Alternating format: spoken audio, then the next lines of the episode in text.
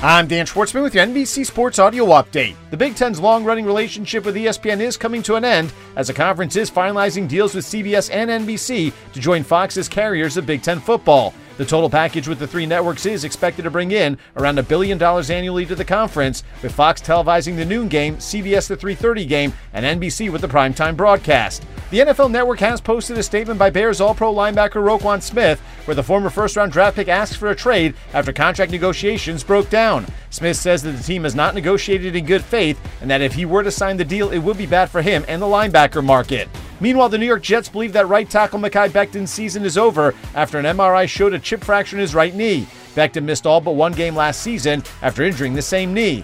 Philadelphia Eagles center Jason Kelce is expected to be ready for the season opener against the Detroit Lions on September 11th after having a routine surgery to clean out his elbow. The four time first team All Pro has played 122 consecutive games, the longest active streak among centers. The AFC champion Cincinnati Bengals will now be playing their home games at Paycor Stadium after the human resources software company bought the naming rights for 16 years to the facility formerly known as Paul Brown Stadium. The team has capitalized on their first Super Bowl run in 31 years by also selling naming rights to their practice facility to Altafiber. Full slate of games on the Major League Baseball schedule tonight with four matchups featuring both teams with 500 or better records. As the Baltimore Orioles are hosting the Toronto Blue Jays, the Tampa Bay Rays are at the Milwaukee Brewers, the Los Angeles Dodgers are home for the Minnesota Twins, while the New York Yankees are visiting the Seattle Mariners. The Boston Red Sox announced that lefty Chris Sale broke his wrist in a biking accident last week and underwent season ending surgery on Monday. The seven time All Star streak of injuries includes missing the entire 2020 season and most of last year after having Tommy John surgery,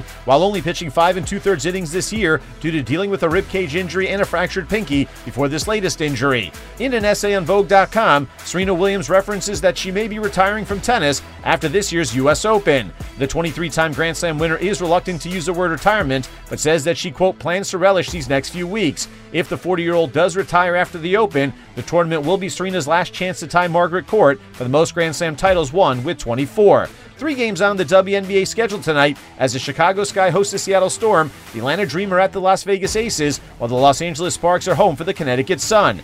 With your NBC Sports Audio Update, I'm Dan Schwartzman.